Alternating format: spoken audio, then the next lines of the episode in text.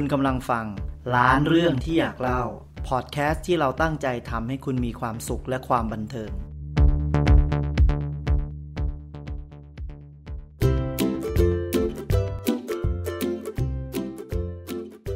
สวัสดีครับ วันนี้ก็มาถึง EP 4 ของพอดแคสต์ล้านเรื่องที่อยากเล่า วันนี้ผมคัดเลือกเนื้อหาที่เกี่ยวข้องกับความเชื่อในประเพณีแต่งงาน แล้วก็ยังชวนคุณผู้ฟังอ่านหนังสือเรื่องก่อกองทราย ก่อนที่เราจะไปพบเรื่องราวต่างๆนะครับ ผมขอขอบคุณข้อมูลในส่วนของประเพณีความเชื่อในการแต่งงานนะครับ จากเว็บไซต์ Wedding Square และชวนอ่านหนังสือก่อกองทรายนะครับ ข้อมูลบางส่วนจากเว็บไซต์ Goodread ขอขอบคุณไว้ณที่นี้ และถึงตอนนี้นะครับ ขอเชิญชวนทุกท่าน รับฟังเรื่องราวเนื้อหาที่น่าสนใจจากพอดแคสต์ ล้านเรื่องที่อยากเล่า ขอเชิญรับฟังครับ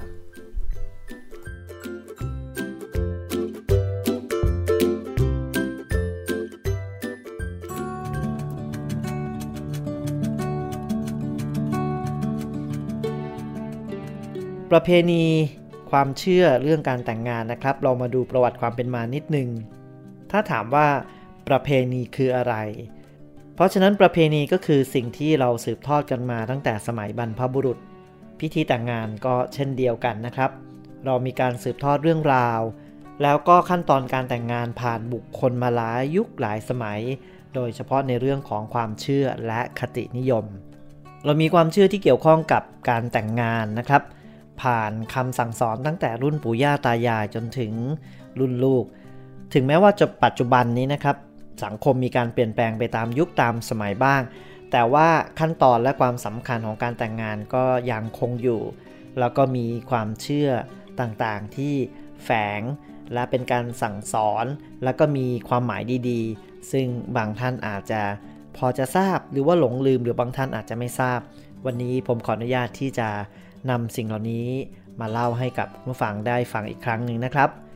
ข้อแรกเลยนะครับ ในงานแต่งงานเราจะสังเกตเห็นว่า มีถั่วงา แล้วก็ข้าวเปลือก มีความหมายว่าอะไรครับ 3. สิ่งนี้มีความหมายถึงความเจริญงอกงามในชีวิตเชกเช่น ถั่วและงาที่เจริญเติบโตได้อย่างรวดเร็ว ข้อที่ 2 นะครับ ฟักเขียว ซึ่งให้ความหมายว่า ให้คู่บ่าวสาวนั้น ใจเย็น หนักนิดเบาหน่อยก็ให้อภัยซึ่งกันและกันนะครับ 3. ใบมะตูม มีความหมายว่าผลแรกของสิ่งที่บริสุทธิ์ และคำว่าตูมยังมีความหมายที่แสดงถึงความเจริญรุ่งเรืองด้วยนะครับ แม้คนไทยนี่ช่างคิดในเรื่องของการพ้องชื่อแล้วก็ความเป็นสิริมงคลนะครับ ข้อที่ 4 ฝักส้มปล่อย มีความหมายโดยรวมว่า ให้ปล่อยสิ่งที่ไม่ดีออกไปนะครับ คู่แต่งงานจะได้มีชีวิตที่เจริญรุ่งเรือง ข้อที่ 5 นะครับหญ้าแพรกให้ความหมายว่าให้ความเจริญงอกงามและทนทานเหมือนหญ้าแพรก ข้อที่ 6 นะครับ ในงานแต่งงานก็จะมีหินบดยา ก็ให้ความหมายว่า มีใจคอหนักแน่นเหมือนกับหิน ข้อที่ 8 นะครับ จันหมาก ให้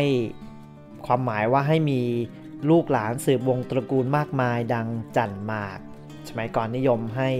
มีลูกหลานเยอะๆนะครับ จะได้ ช่วยในเรื่องของการเกษตร แต่สมัยนี้ถ้ามีเยอะก็ก็ยากจนเหมือนกันนะครับ ข้อที่ 8 กล้วยน้ำว้า ให้ความหมายว่าให้มีลูกดกเหมือนกล้วยนะครับ และนี่ก็เป็นความเชื่อนะครับของคนโบราณที่จัดหามาในช่วงของงานแต่งงานนะครับ และที่ถือกันมากก็คือ มีกรอบหรืออาหารชชนิดใดก็ตามที่แตกหักง่าย เพราะมันจะหักเป็นชิ้นเล็กชิ้นน้อย ไม่ดีก็เป็นรางร้ายนะครับ แต่ถ้ากับข้าวมีถั่วงอกกลับเป็นสิ่งที่ดีนะครับ เพราะว่าเป็นเครื่องหมายของความเจริญงอกงาม จึงนิยมให้ให้จัดเลี้ยงด้วยอาหารที่มีถั่วงอกนะครับ เช่นขนมจีนน้ำยา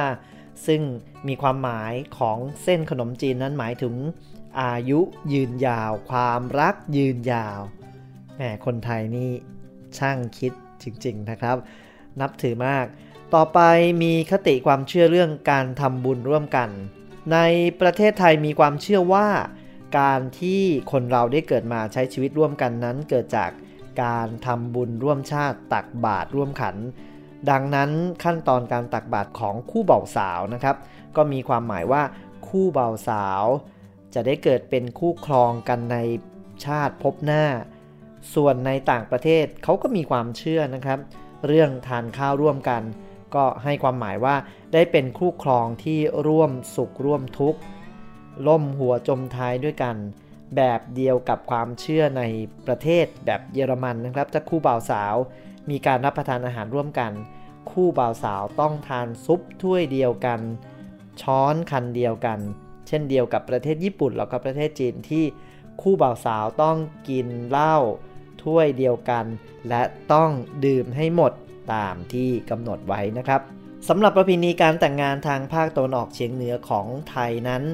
ก็จะมีพิธีบายสีสู่ขวัญที่บ้านของฝ่ายหญิงนะครับ โดยให้คู่บ่าวสาวหันหน้าไปทางที่ใต้ แขนผู้ชายทับแขนของ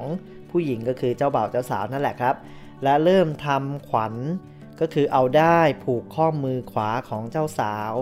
เมื่อเสร็จแล้วก็จะมีพิธีป้อนไข่ก็คือเอา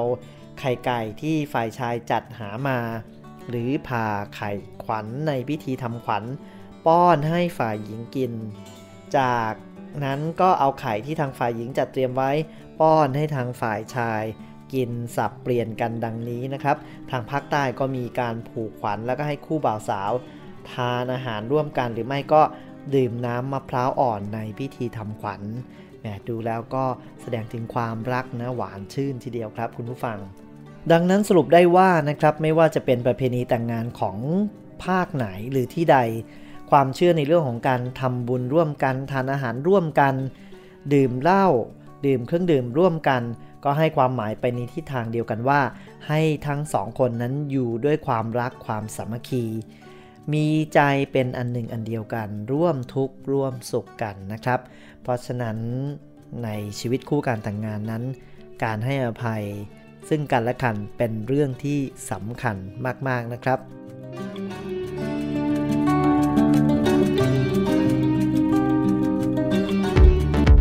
คุณกำลังฟัง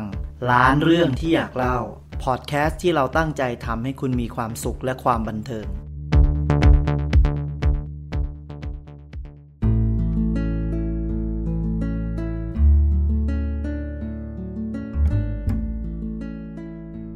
วันนี้แนะนำหนังสือเรื่องสั้นชุดก่อกองทราย ผู้เขียนคือภัยทูลธัญญานะครับ ในหนังสือ 1 เล่ม เป็นรวมเรื่องสั้นนะครับ ก็มีเรื่องสั้นเอามารวมเล่มไว้ทั้งหมด 12 เรื่อง งานของภัยทูลธัญญาจะมีลักษณะที่แสดงถึงชีวิต และธรรมชาติของมนุษย์ที่เป็นสากลมากๆ ดังเช่นมนุษย์ทั่วไปในโลกที่จะพึงมี แล้วก็พึงเป็น ในขณะเดียวกันก็มีสีสันชีวิตของท้องถิ่นแล้วก็ความเป็นไทย ทั้งในด้านการใช้ถ้อยคำการใช้ฉากที่เป็นท้องเรื่อง ถ้ามาดูกันที่เนื้อเรื่องนะครับ ก็มีความหลากหลาย สะท้อนปัญหาและก็แง่มุมต่างๆของชีวิตนะครับ ยกตัวอย่างเช่นเรื่องคนบนสะพาน บ้านใกล้เรือนเคียง แล้วก็เรื่องเพื่อนบุญนะครับ ที่จะสะท้อนท่าแท้ของคนส่วน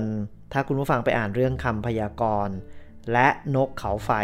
ก็จะเน้นความคิดความเชื่อของคนในชนบท และบางเรื่องก็แสดงถึงสัจธรรมของชีวิต ตีแผ่ได้อย่างน่าสนใจทีเดียวไพฑูรย์ธัญญานะครับได้ใช้กลวิธี การเสนอเรื่องแบบหลากหลายแต่ว่าแยบยนต์สอดคล้องกับเนื้อหานะครับ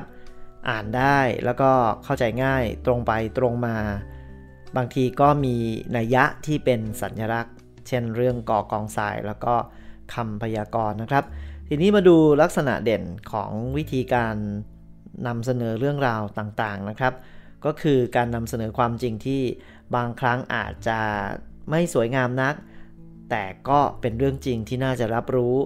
บางทีก็อาจจะรู้เรื่องจริงอ่านเรื่องเหล่านี้แล้ว อาจจะรู้สึกขมขื่นบ้างนะครับ ใน ในความรู้สึกของผู้อ่าน แต่ว่าบางทีก็แฝงอารมณ์ขันไว้ด้วย ซึ่งไพฑูรย์ธัญญาก็เป็นคนที่มีความเก่งกาจในการใช้ภาษาที่มีลักษณะ แบบคล้ายๆ กวีนะครับ ใช้ภาษาที่ปราณีต รื่นหู กระทัดรัด และข้อสำคัญคือไม่ซับซ้อนมากจนอ่านแล้วก็งง วิธีการเขียนของไปทุนธัญญาอย่างอุดมไปด้วยถ้อยคำที่ให้จินตภาพนะครับทำให้เกิดภาพขึ้นในสมองของผู้อ่าน แล้วก็คุณผู้ฟังสามารถที่จะประทับใจด้วยสี แสง แล้วก็เสียงจากตัวอักษรนะครับ ที่โลดแล่นขึ้นมาเหมือนมีชีวิต